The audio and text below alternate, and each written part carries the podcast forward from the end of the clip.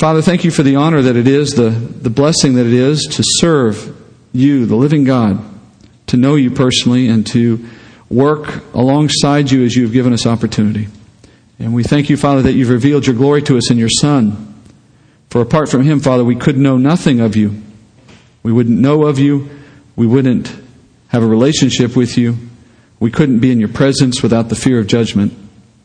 We wouldn't see your glory. We wouldn't see you at work. We would be in this world, but we would be without a knowledge of you and far from you. That's who we were before faith, before we could come to know you through faith in Christ. And because of the faith that we now have in the death of your Son on the cross, we can be a child of God and we can have access to these things. And we thank you for that, Father. It's, a, it's an easy thing for us to overlook this in the, the back and forth of day to day trial and tribulation. As we concern ourselves, Father, with what we earn, where we live, with family relationships, with career goals, with health concerns, with the things that constitute everyday life. We forget, Father, that this is not the life, but a temporary existence. This is not the fulfillment of our purpose. This is a distraction in many ways from that purpose. It's the place in which we serve you, it's not the place that defines us. And so, Father, I thank you that you have the word given to us in the way that it is by the work of men like Ezekiel so that we'd be reminded that this world is fading and passing away. It's not permanent, it's not real, not in an eternal sense. It's temporary. But there is a glory to come, one we will share in. There is a place to come, one we will serve you in.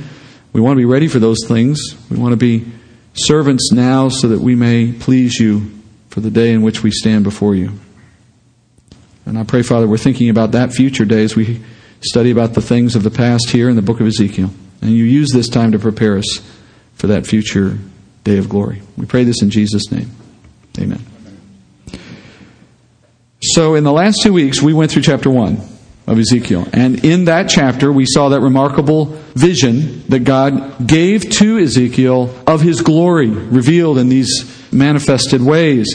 And it came to him as he sat among exiles of Judah in Babylon. The enemy of God's people had come, taken the nation of Judah out of the land, hauled them back to Babylon, put them in a little town next to a man made river, and kept them there. And they eventually stay there for 70 plus years. Some of them never leave, never go home.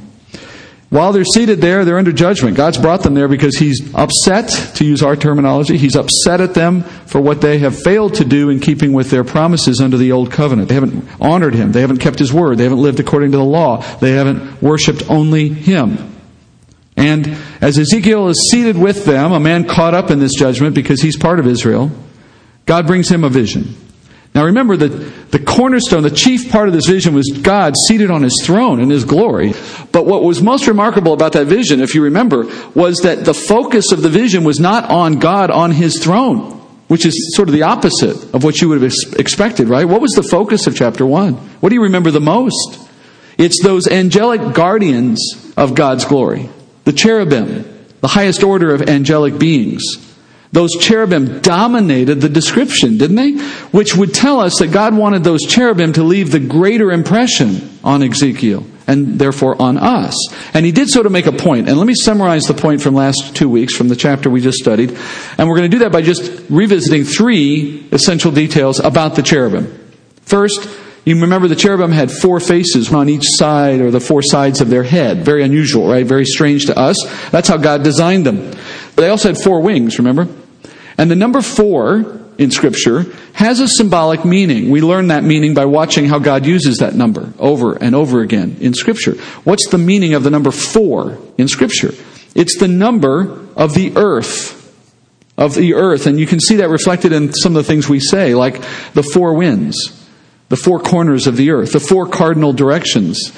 These things are not coincidence. They're part of the fact that God has chosen to embed the number four into the design of the earth. To make a point that whenever you see four, think earth, think creation. So you have these four faces. And the faces themselves God chose to use man at first, ox and lion on the side, eagle in the back. Those creatures represent the divisions of earthly animals that God established in the creation week man, beasts, domesticated animals, and birds. So when you put all this together, you learn that the cherubim represent the earth. That is, they represent all creation in what they do in service to God. So we're to see them as a poster child for us and all creation. What they do, we should be doing. That's the idea. Well, what were they doing? Well, the next thing, the next point from that vision, probably the most gripping piece of that whole chapter were these elaborate wheels, wheels within a wheel, that the cherubim were transported on as they accompanied the glory of God. We're told that the Spirit was in the wheels so that wherever the Lord's glory went in His creation, the Spirit would carry these cherubim in perfect synchronicity, instantly. They moved like lightning, without turning, without diverting, so they were never distracted, they were never delayed in attending to God's glory. Their every moment was dedicated to that task, upholding the glory of God. That's the second thing we noticed. And then thirdly, finally, with those four wings, what were they doing? Well, two of them were upholding the throne of God, upholding him. He was sitting on them, enshrined, it says, on them. Now, we said last week God doesn't need angelic beings to hold him up. He has assigned them that role, though, so that they can set the example for us, for all creation, on how we should serve God in our own ways. They set the gold standard for all creation in how God's glory must be our priority. Our purpose is to uphold God's glory. And in particular, Israel as a nation was created by God out of nothing so that they as a nation could perform that task among all the nations of the earth. Because serving the living God well requires a dedicated focus on that particular goal, on upholding the glory of God without distractions, without delay, and doing it to fulfill our created purpose. And I should add, that's how you'll find fulfillment in your life. So we share in this mission to uphold His glory. Ultimately, we'll share in His glory when we're in His presence. But I think a lot of Christians, as I said last week, live without that thought. They don't understand. They don't give any consideration to the thought that I'm here on earth to uphold the glory of God. Like Israel as a nation was doing in their day, we individually or collectively as the church are to do the same thing today. And if you don't think about it, you're likely to fail in doing it. By your self centeredness, by our thinking only of ourselves, this world, what we can get in it, and the like, we are at risk of offending the God who has called us and saved us by his grace. And that was the condition of Israel in Ezekiel's day. They served themselves rather than serving their mission of upholding God's glory, which is why they're sitting in Babylon now in captivity. But there's a lot more God wants to explain to Ezekiel. So now what he's going to do in chapter 2 is he proceeds to call this man Ezekiel, this man who's been training his whole life to be a priest, he calls him now as a prophet to speak to the people of God. And he gives him a very sobering assignment. And this assignment will make clear to us very quickly why God needed Ezekiel's mission to begin with this particular vision. And start there with me, chapter 2. I'll read chapter 2, verses 1 through 5. Then he said to me, Son of man, stand on your feet, that I may speak to you. As he spoke to me, the Spirit entered me and set me on my feet, and I heard him speaking to me. Then he said to me, Son of man, I am sending you to the sons of Israel, to a rebellious people who have rebelled against me. They and their fathers have transgressed against me to this very day. I am sending you to them who are stubborn and obstinate children, and you shall say to them, Thus says the Lord God. As for them, whether they listen or not, for they are a rebellious house, they will know that a prophet has been among them. The Lord's first words to Ezekiel are this stand on your feet. Now, at the end of chapter 1, if you look, just glance back up the page, you'll notice how Ezekiel responded initially to the vision as he sees this marvelous vision of God. He falls on his face. We would say prostrate, that would be the term we'd use. Literally just down like a dead man in front of this image. And of course, that makes some sense. He's just witnessed this, the majesty of God, the power of God, this revelation of incredible beings standing in front of him. I mean, you can certainly get why he's down on the ground. That's a proper response. It's, it's a response of humility. It's a response of reverence. If you want to know what reverence means, this is a good example of what reverence requires. But then, almost immediately it seems, the Lord says, Get up, stand on your feet. Now there's a striking contrast between what you see God doing here with Ezekiel and the way he dealt with Moses at the moment he first revealed himself to Moses. Do you remember that scene out of uh, Exodus? Or did you see the movie? Charlton Heston, remember? Let me just read three verses from that moment, okay? And you may remember the scene as you hear the words. In Exodus 3, verse 4, when the Lord saw that Moses turned aside, remember Moses is out in the wilderness leading the sheep, goats, whatever, and the bush is burning. Remember, and Moses is like, there's a bush burning. Let me go check this out. He says, when the Lord saw that Moses turned aside to look at the bush, God called to him from the midst of the bush and said, Moses, Moses. And Moses said, Here I am. Then the Lord said, Do not come near here. Remove your sandals from your feet, for the place on which you are standing is holy ground. He said also, I am the God of your father, the God of Abraham, the God of Isaac, and the God of Jacob. Then Moses hid his face, for he was afraid to look at God. Do you see something interesting about these two moments? Isn't one the direct opposite of the other? Moses, in his case, he approached God standing, with sandals on for that matter which prompted the Lord to tell Moses, you know, you ought to be showing greater reverence right now. And that led Moses to hide his face. When it says he hid his face, it means most likely that he put himself down on the ground in the very posture that Ezekiel started with. But when Ezekiel comes to God in his moment, he starts by falling down, and God's response to him is, No, no, no, get up. So, which is it? What are we supposed to do? Are we supposed to show reverence or readiness before the Lord? Well, you know the answer is yes, right? right? Both of those responses are required if you're going to serve the Lord. Service to God requires both an acknowledgement of His holiness and His authority and a readiness to stand up and serve Him, and they come in that order. In Moses' case, he had not recognized that he was standing in the presence of the glory of God. He didn't understand what was going on, obviously. So he approached God in a way that lacked reverence, lacked appreciation for the holiness of God. And so God told Moses, You need to treat this ground as holy. You need to acknowledge my holiness, which he did. And in a way, that scene captures perfectly the relationship you see between Moses and God all the way through his ministry. If you know much about his story, you'll understand what I'm describing here. But in my uh, assessment, if you will, of Moses, and I'm sure when I see him face to face, I'll have to say sorry for this, and he'll tell me, you know, that was really way off, Steve. But he seemed like he was almost too ready to serve God. You remember back in, in Egypt, before he goes off to Midian, when he's only 40 years old and he's still in the Pharaoh's house, he jumped the gun at that point in his life and he kills the slave master who was beating the Jewish slave because he thinks this is his time. And then he's surprised to find when Israel doesn't rally behind him, right? So he has to run away from Pharaoh. That was 40 years too early, in a way.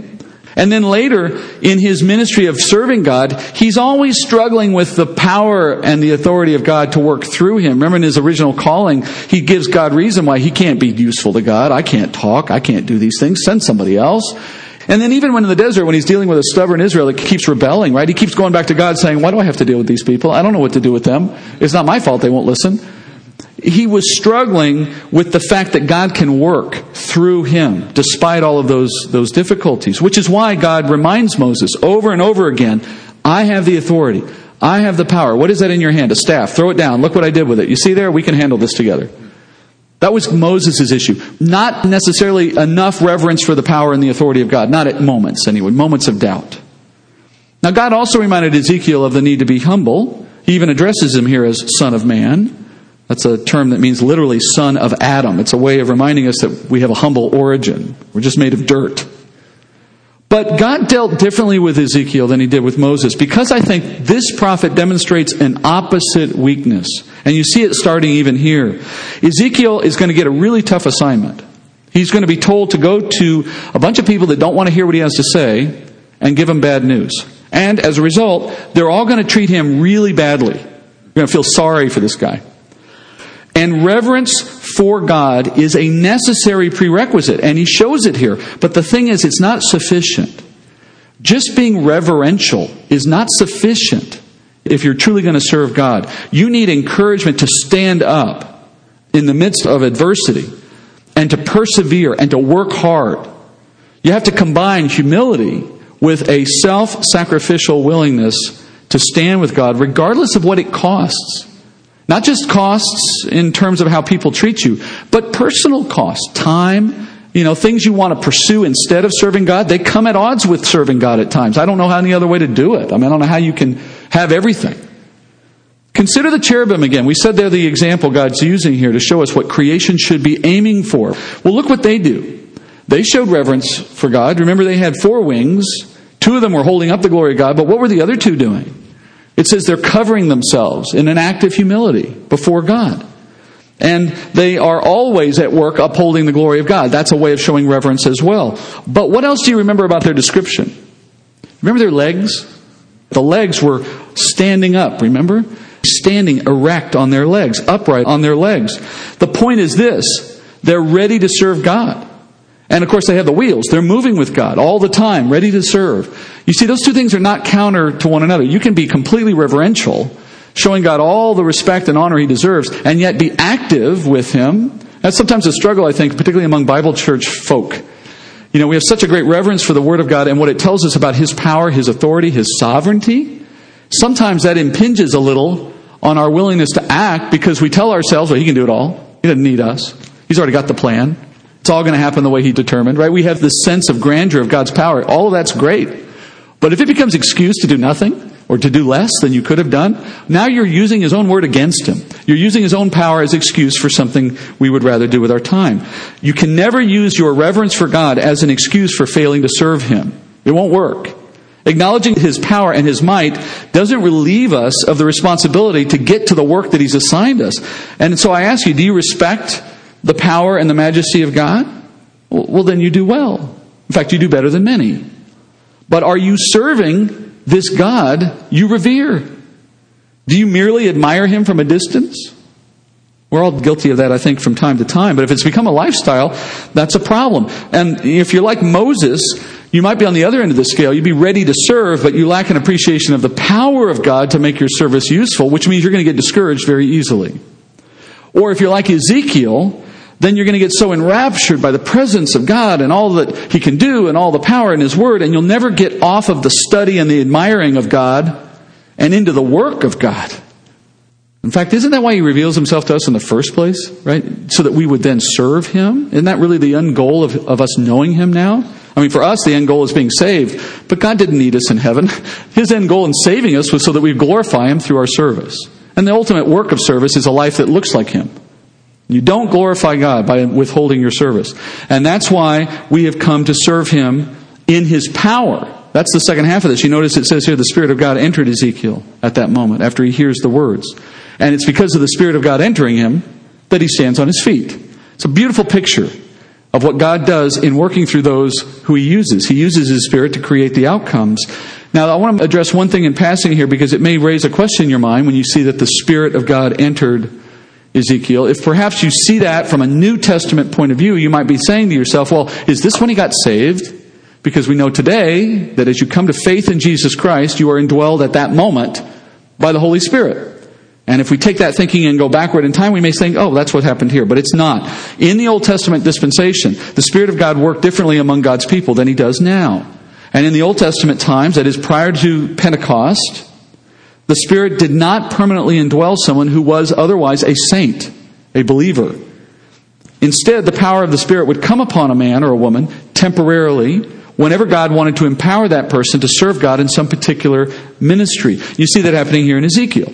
This is where this Old Testament prophet gained the ability to be a prophet because he received the Holy Spirit. By the way, the New Testament tells us every single Old Testament prophet, every legitimate one, all those that we have written in the scripture, they were able to say what they said because they all had the indwelling of the Holy Spirit. So simply put, you're not a prophet unless you have the indwelling of the Holy Spirit in the Old Testament. Peter says this, 2 Peter 120. He says, Know this first of all, that no prophecy of Scripture is a matter of one's own interpretation, for no prophecy was ever made by an act of human will, but men moved by the Holy Spirit spoke from God.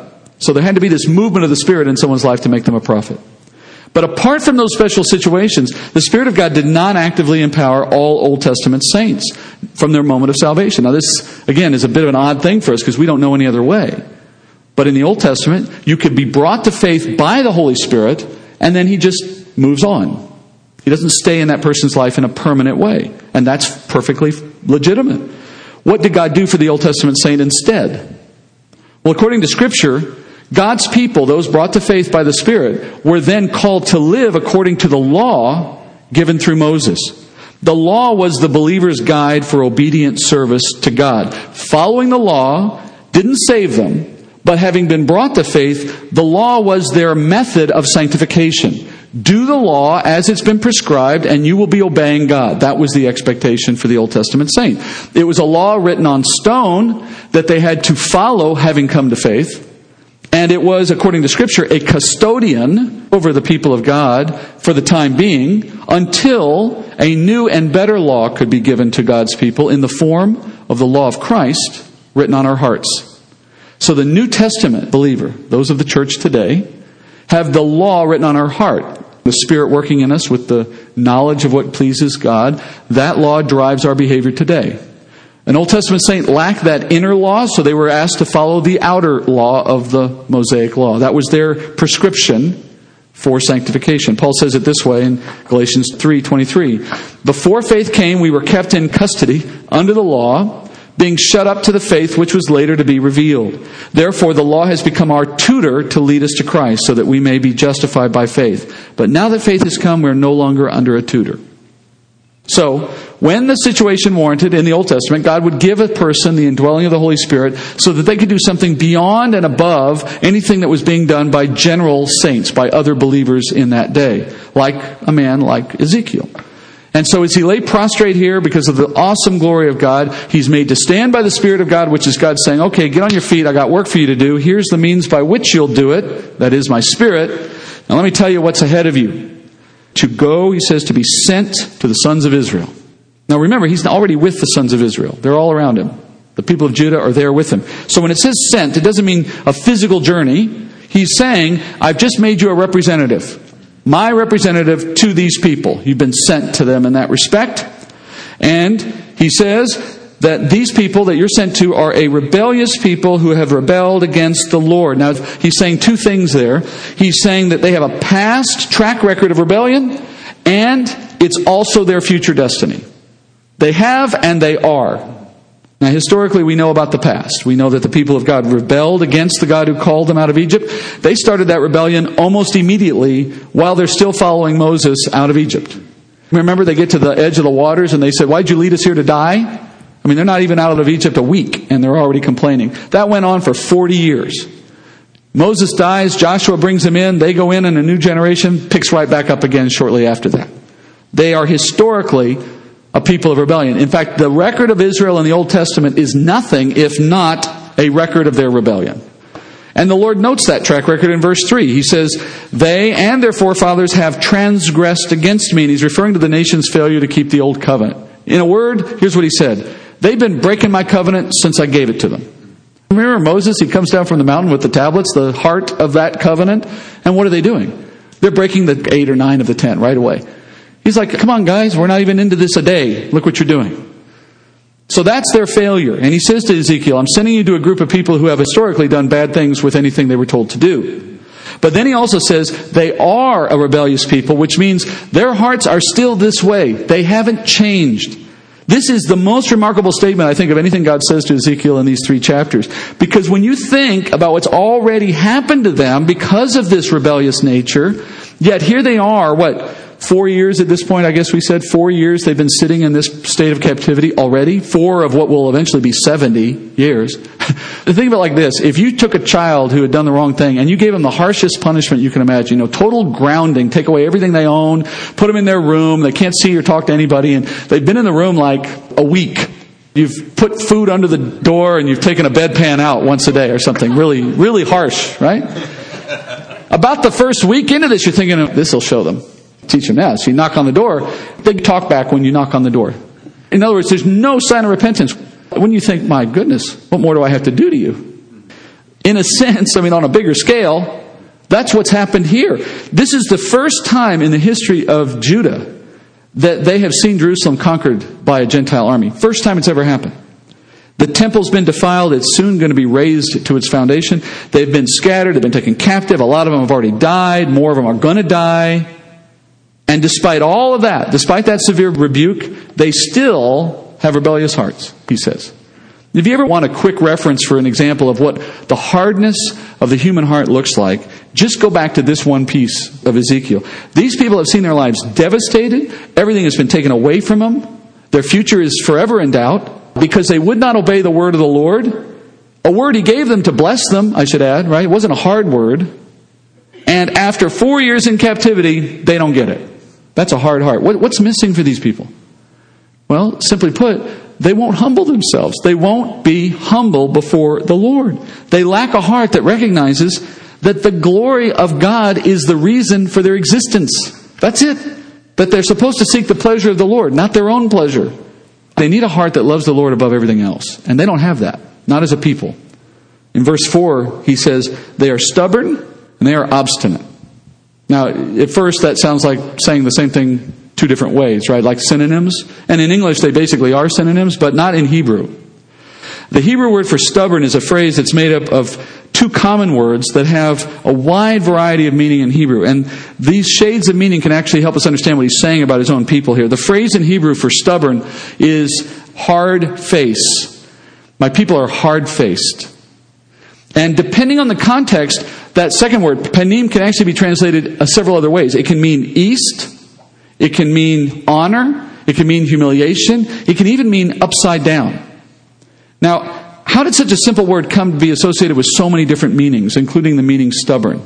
Well, the answer is because all of those ideas are related, and they all speak to what's going on in Israel. Face, honor, stubbornness, humiliation, even upside down and east are all speaking about Israel right now. And they all are related by another single word. They're all related by pride. Our face is a representation of our honor. In fact, we even say things like public humiliation is a loss of face. We use the same kind of terminology. So your pride, if you want to think of it this way, your pride is your appetite for receiving honor. It's an appetite for receiving honor. And your pride will drive you to defend that desire for honor under any circumstances, even when you are acting dishonorably, even when you don't deserve it. Even when you disobey the Lord, you will stubbornly cling to the perception that I'm still worthy of honor. Euphemistic terms, we would say that person has a hard face. They're stubborn. Their logic is upside down. The Bible says that that kind of pride is a sin, and it's symbolized in Scripture by the cardinal direction east. We've talked about that here in the past, right? Going east in the Bible is a picture of someone departing from God and going toward their pride. Israel, God says, is hard faced. They are a stubborn people. Even though they sit humiliated in the east, in Babylon right now, they are still defiant. They continue to guard their pride long after they have no basis for being proud. Long after they should have felt humiliation, they're sitting there still thinking well of themselves. Their self perception is upside down. That's why the word has all those meanings. Their face remains as hard as their hearts. All of those ideas are bound up in this one simple little Hebrew phrase. Then you have the word obstinate. The word obstinate in Hebrew can also be translated as a question. It can be translated, who is stronger? And this offers a lot of insight. Israel's long-standing defiance against the Lord had become a test of wills. They are effectively asking the question to God, who's stronger? Is it you or is it us? Is it your will that will prevail or our will that will prevail? You going to get your way or we going to get our way? And guess how they've been answering that question? We're going to get our way. We're going to do it our way. We're going to care about what we care about. Oh, by the way, because we want to honor our own pride, we're going to continue to tell ourselves that we're doing what you want, even as we do what we want instead. We turn everything upside down and we sit here defiantly with rebellious hearts. That's what God is saying about his own people. Now, who really wins those battles? I mean, if God's intent on engaging with us, who's going to win the battle? It's going to be His will. He is going to prevail over His people's stubbornness. But here's the part God is pointing out to Ezekiel. If God's people persist in this illogical pursuit of themselves against the will of God, as God pushes back, that battle goes against them, but it brings collateral damage. If we don't learn early that our pride is the problem, we're going to suffer greater losses as time goes on. As that battle ensues, and if God's intent on getting our attention, He just ratchets it up. He's like the parent dealing with the kid that's not getting the lesson. I tell you about my daughter, I think at one point in the past, I may have mentioned the example when she was really young, two years, three years old. We were a family that didn't have a problem giving a little swat on the, on the rear once in a while, and, you know, you do it if you need to to get their attention. And with my daughter, it wasn't really that effective because you give her that little smack. And my wife told me this one time. My daughter, she actually said this to us. That didn't hurt. You know what happens when you're when you're mad at your child already and they tell you that didn't hurt? You just want to go, okay, check this out, you know, but you don't. Better angels of our nature kick in at that point, and we say, you know what? I'm just going to hold back. But you still got to find something. You got to get their attention somehow, right? Well, that's essentially what God is telling Ezekiel. I'm sending you to them. They're not going to listen. They're stubborn. They're rebellious. They're still that way. You're going to go anyway. So, to this stubborn and obstinate people, God sends his prophet, one who's in their predicament, even though he doesn't share their heart. But given their history, what's the prospect he's going to have any success? I mean, when you think about how God's setting this up, what realistic success rate do you expect him to have with this people group? And the answer is obvious, right? Not much. I mean, he may get to a few of them, but generally, they're not going to receive him. In fact, the Lord even acknowledges that in what he says to Ezekiel. In verse 5, the Lord tells Ezekiel, You speak whether Israel listens or not. Now, obviously, the Lord already knows what's going to happen, right? So we know he's not suggesting that the outcome is a mystery to him. Hey, we don't know what's going to happen, Ezekiel. Let me just go send you out there. I'm not expecting much, but we'll see what happens. No, he's not saying it that way. The Lord's speaking as if from Ezekiel's perspective. God knows what's going to happen. What he's saying to Ezekiel is this regardless of what kind of reception you find when you go, nevertheless, you are to persist in this mission that I'm giving you. And he says, You're going to do it because I have other reasons. And the reason he gives for Ezekiel pursuing this somewhat hopeless mission is he says, to demonstrate to Israel that there is a prophet among them, which is to say, to show them that you are a prophet. That's the key verse of this chapter and it sets up the rest of the book. God's purpose for Ezekiel's prophecy was not necessarily to reach this generation of Israel. It is instead for something else. His purpose in speaking is to validate his call as a prophet. Now, that may sound a bit circular to you at first. In other words, I want you to prophesy Ezekiel for the purpose of showing that you're a prophet.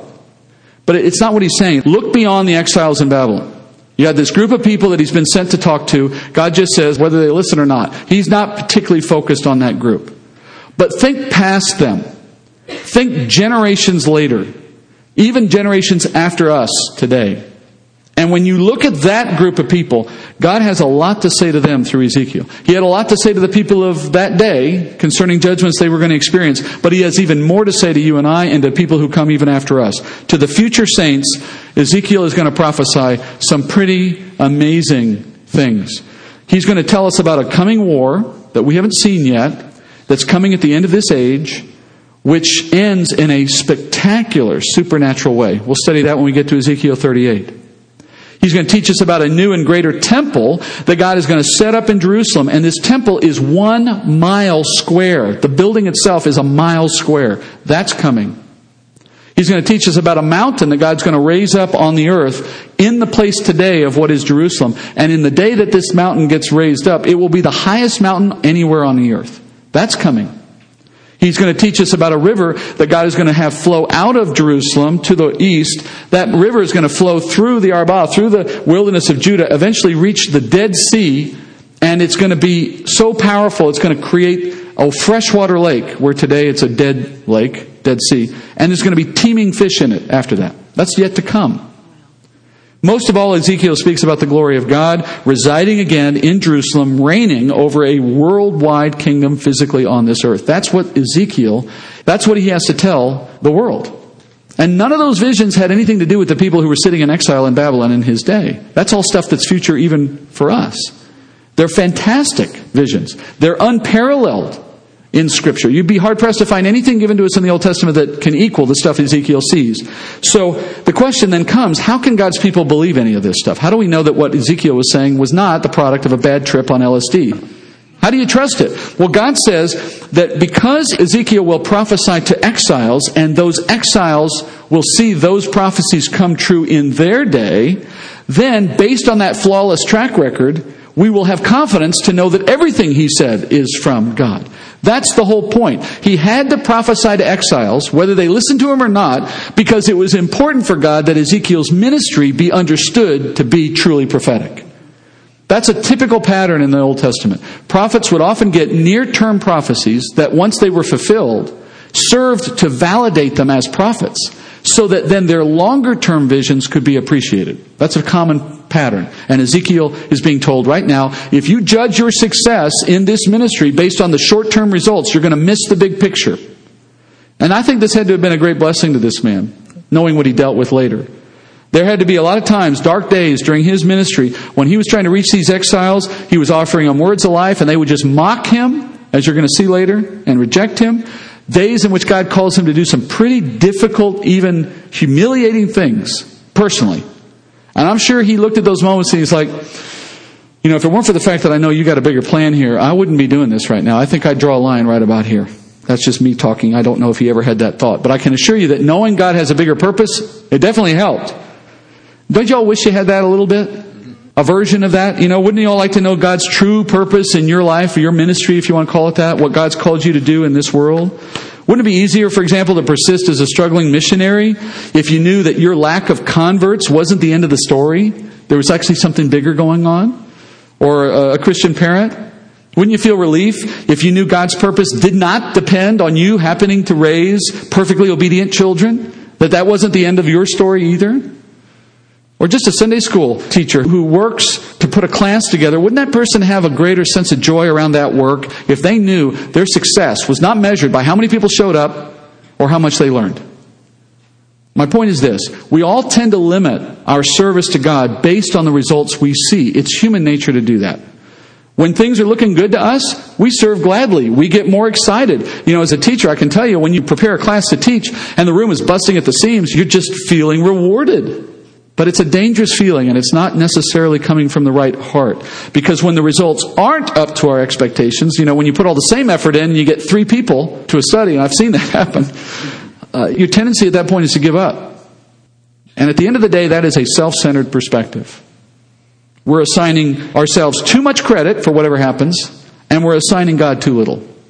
And I think any Christian can be guilty of serving God from that selfish mindset, and we often do it without even realizing we have that thought. If you want to test your own heart on this point, ask yourself this question How would you feel if God told you something like what he told Ezekiel? Like, for example, what if he told you, I want you to go away to a faraway place to be a missionary, preach the gospel, but eh, you're not going to convert anybody while you're there. But I want you to go anyway, just so they know I sent you. Or be a godly parent. I want you to raise your children in the fear and admonition of the Lord, but they aren't going to obey you. They aren't going to take your advice. But I want you to do it anyway because I want them to know I sent you. Or organize and teach a Sunday school, but only two people are going to show up and neither of them are going to listen. Been there. If you're going to be honest with yourself for a moment, if you heard something like that, pick another scenario, doesn't matter, but you knew going in you weren't going to get any result. Does that diminish your desire to serve the Lord? Even a little bit? If so, it might suggest that you've been serving the Lord for your glory, even as you called it His glory. You've been serving Him for the chance to see the result, because you knew that in seeing it, you could gain a sense of pride in that accomplishment. In reality, if that's where your heart is, then you're only serving yourself. And I think we can all identify with that because we've all done that at least once, right? And especially when we're young and we're early in service, it's a natural thing to start with, but it's not where we're supposed to stay. But let me ask you this what if God told you just a little more? What if He told the missionary that even though he wouldn't gain any converts by himself, in a generation to come, because of the seeds that he planted, God would bring along a great revival through other men? Or if he told those parents, look, even though your children aren't going to heed your advice, God's going to use your example of faith to inspire a hundred other families around you to raise godly children. Can you be satisfied that someone else's children turn out godly because of your dedication? And what if the Sunday school teacher learns that even though that class had only a couple students in it, one of those students would later become a renowned preacher for the gospel based on what they learned? You see the point, right? Knowing God can use your service to bring Himself glory in ways beyond what you yourself do in your own life, knowing that is an encouragement, or it should be, to persevere even though you don't get to see the result in your own lifetime. Even though you don't know necessarily if you got what you wanted. If you're willing to withstand personal failure and look past those difficult circumstances, you're demonstrating faith in a God that can do great things through those he calls, rather than showing faith in your own ability. Let me share a secret with you. Those what ifs I just walked through, that's how it always works. That is how it works. God always has a bigger purpose in what you do when you serve Him. He is not isolated in one person's life like you have this little sphere of influence and He uses you and then when you die it's all sort of wrapped up and put on the shelf and that's not how anybody's life and service works to God. He is constantly using our service to accomplish eternal outcomes, most of which you will not see in your lifetime.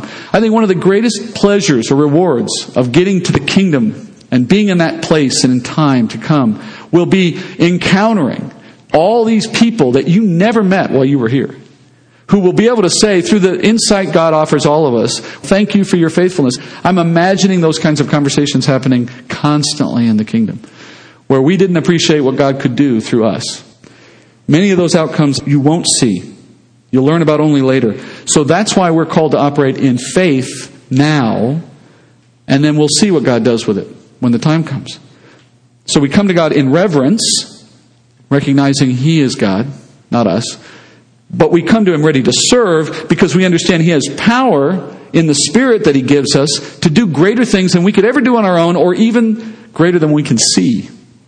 I don't know what God has done in the time He's given me to serve Him. I hope it's a lot of great things. It'll be dependent on what He's chosen to do. I know that. But I have a hopeful expectation that when I show up in the kingdom, I'm going to meet a whole bunch of people who God used the ministry that God has given me to reach with His Word. What I'll be able to say is, man, if I could have seen what God was willing to do through my efforts, why didn't I even try more for that? I mean, it just seems like I could have gone further with what He was doing. We'll all get a sense of that. Let's be obedient without concern for results today, because it is our, our reasonable service of worship, Paul says in Romans 12. As long as your concern is for His glory, that's our call.